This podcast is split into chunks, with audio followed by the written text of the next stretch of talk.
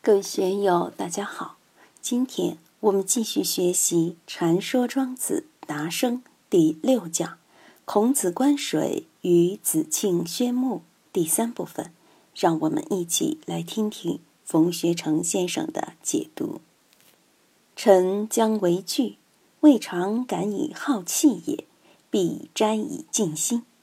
之前讲季绳子养鸡，那个鸡最后是呆若木鸡。是在养气蓄气呀。这里木匠自己在开工动手之前，未尝敢以好气也，也是在养气。说老实话，我每次上课之前都不敢好气，闲话都不敢和大家多说。昨天小段在书院住，我也没有跟他多说话，他忙他的，我该休息就休息。早晨起来喝点茶，吃完饭安安静静的，也是在养气。不敢好奇，何况我现在还在病中，就更不敢好奇了。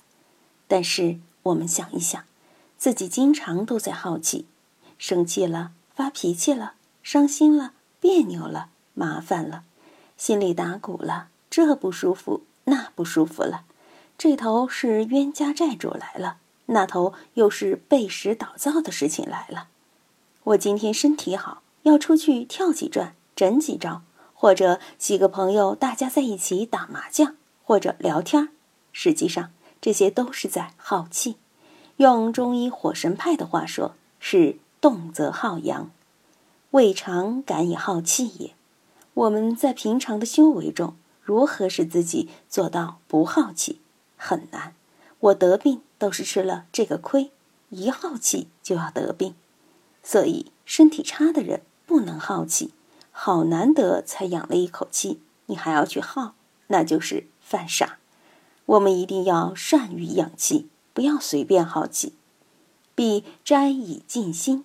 这个“其独斋”斋戒不是佛教的独特发明，在佛教出现以前，古婆罗门就有，中国儒家、道家也都有斋戒。斋以静心，斋以戒。我们书院楼上有一间静心的房间，不敢用禅堂之名，因为我们这里不是寺院，所以只敢用心斋。庄子讲心斋嘛，我们刻了一道心斋的匾挂起，在这里虚室以待，但还没有人入住。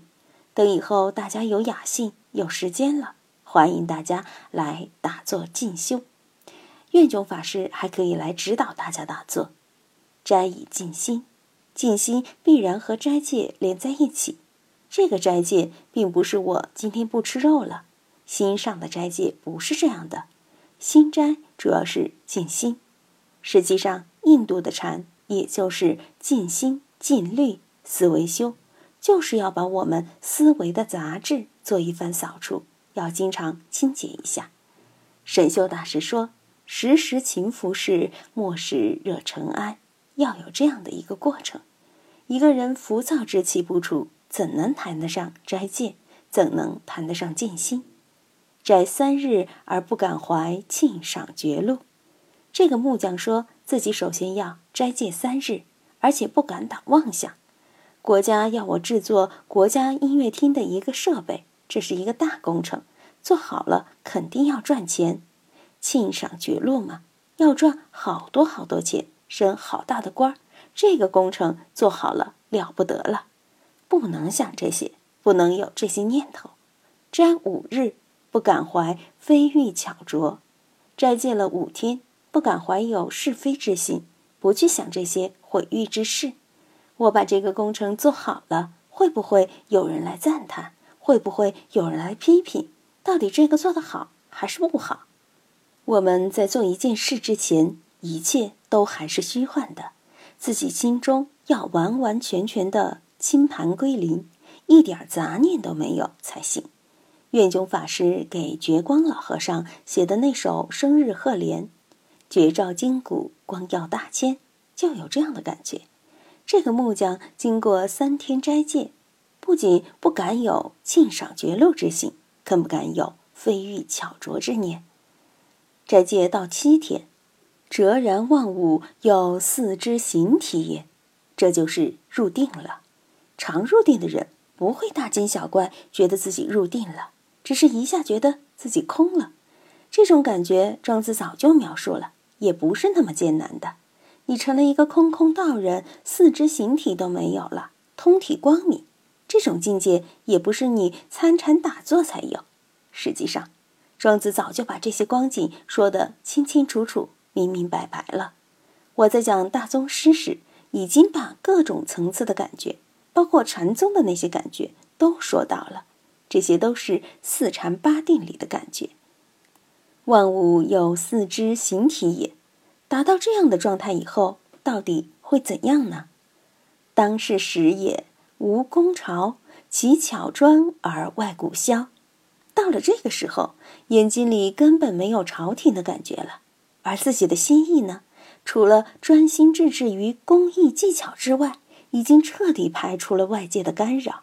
其巧专而外骨消，就是消除了外界一切环境的影响，比如。某个设计师来了，对你说：“你要这样设计呀。”那个设计师又来了，又给你提点建议，等等，这些他通通不管。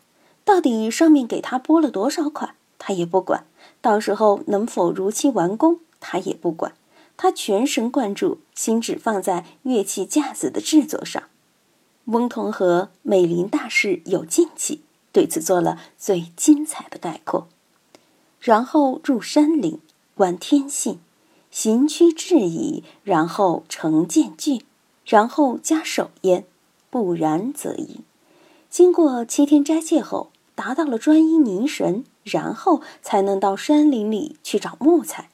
当看到有木材长得像乐器架，天然适合做乐器架的一个现成的具，就呈现在眼前了，何须人去多用功呢？工匠依着木材的天然曲线稍加整治就可以了。如果再用刀斧去打造、钉钉子、做榫子，那就麻烦。我们常说巧夺天工，为什么会巧夺天工？我们看有些茶客很讲究，用根雕做茶台、茶盘，做的确实非常妙，是在保持树根的自然形态和纹路下雕成的精美艺术品。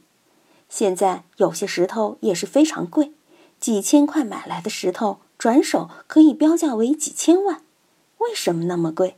因为它自然而然地展现出天然的美。有些石头上有三棵松树，简直是画都画不了那么好。很多石头不用人工加工，就把它往木架上一放，打点蜡，上点油，就大放异彩。遇到那些爱奇石的人。看了之后，觉都睡不着，天天就想这块石头。这就是观天性，行趋至矣，然后成见。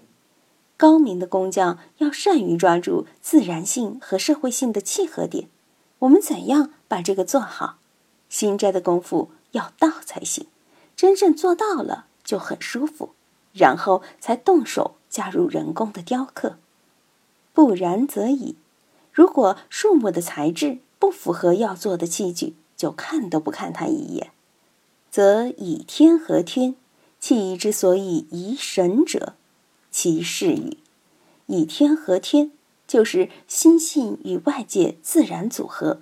比如，我们锁定一个目标，如果在自然界之中有现成的，把它拿出来用就行了，让它的自然性和人的社会性融为一体，那就真是。妙不可言了，大家都赞叹雅鲁藏布江的大转弯好壮观、好美。从西藏那边雅鲁藏布江大峡谷的西北坡，海拔是三千米，拐一个弯儿，流了两百多公里下来，就下降到海拔两三百米的高度。这个马蹄形的大转弯，上游和下游直线距离不过十五公里，十五公里从上游打个洞下来。也就两千多米的落差，雅鲁藏布江的水流量是黄河的两倍，如修个水电站，发电量将是三峡水电站的两倍。雅鲁藏布江的大转弯蕴藏着中国百分之二十的水能，但可惜的是，麦克马洪线把它划去了一半，印度占据着它的下游。另外，地球板块运动也活跃，印度板块和欧亚板块相互挤压。天天地震，天天滑坡，说不定今天修起电站，明天就给弄变形。所以不然则已。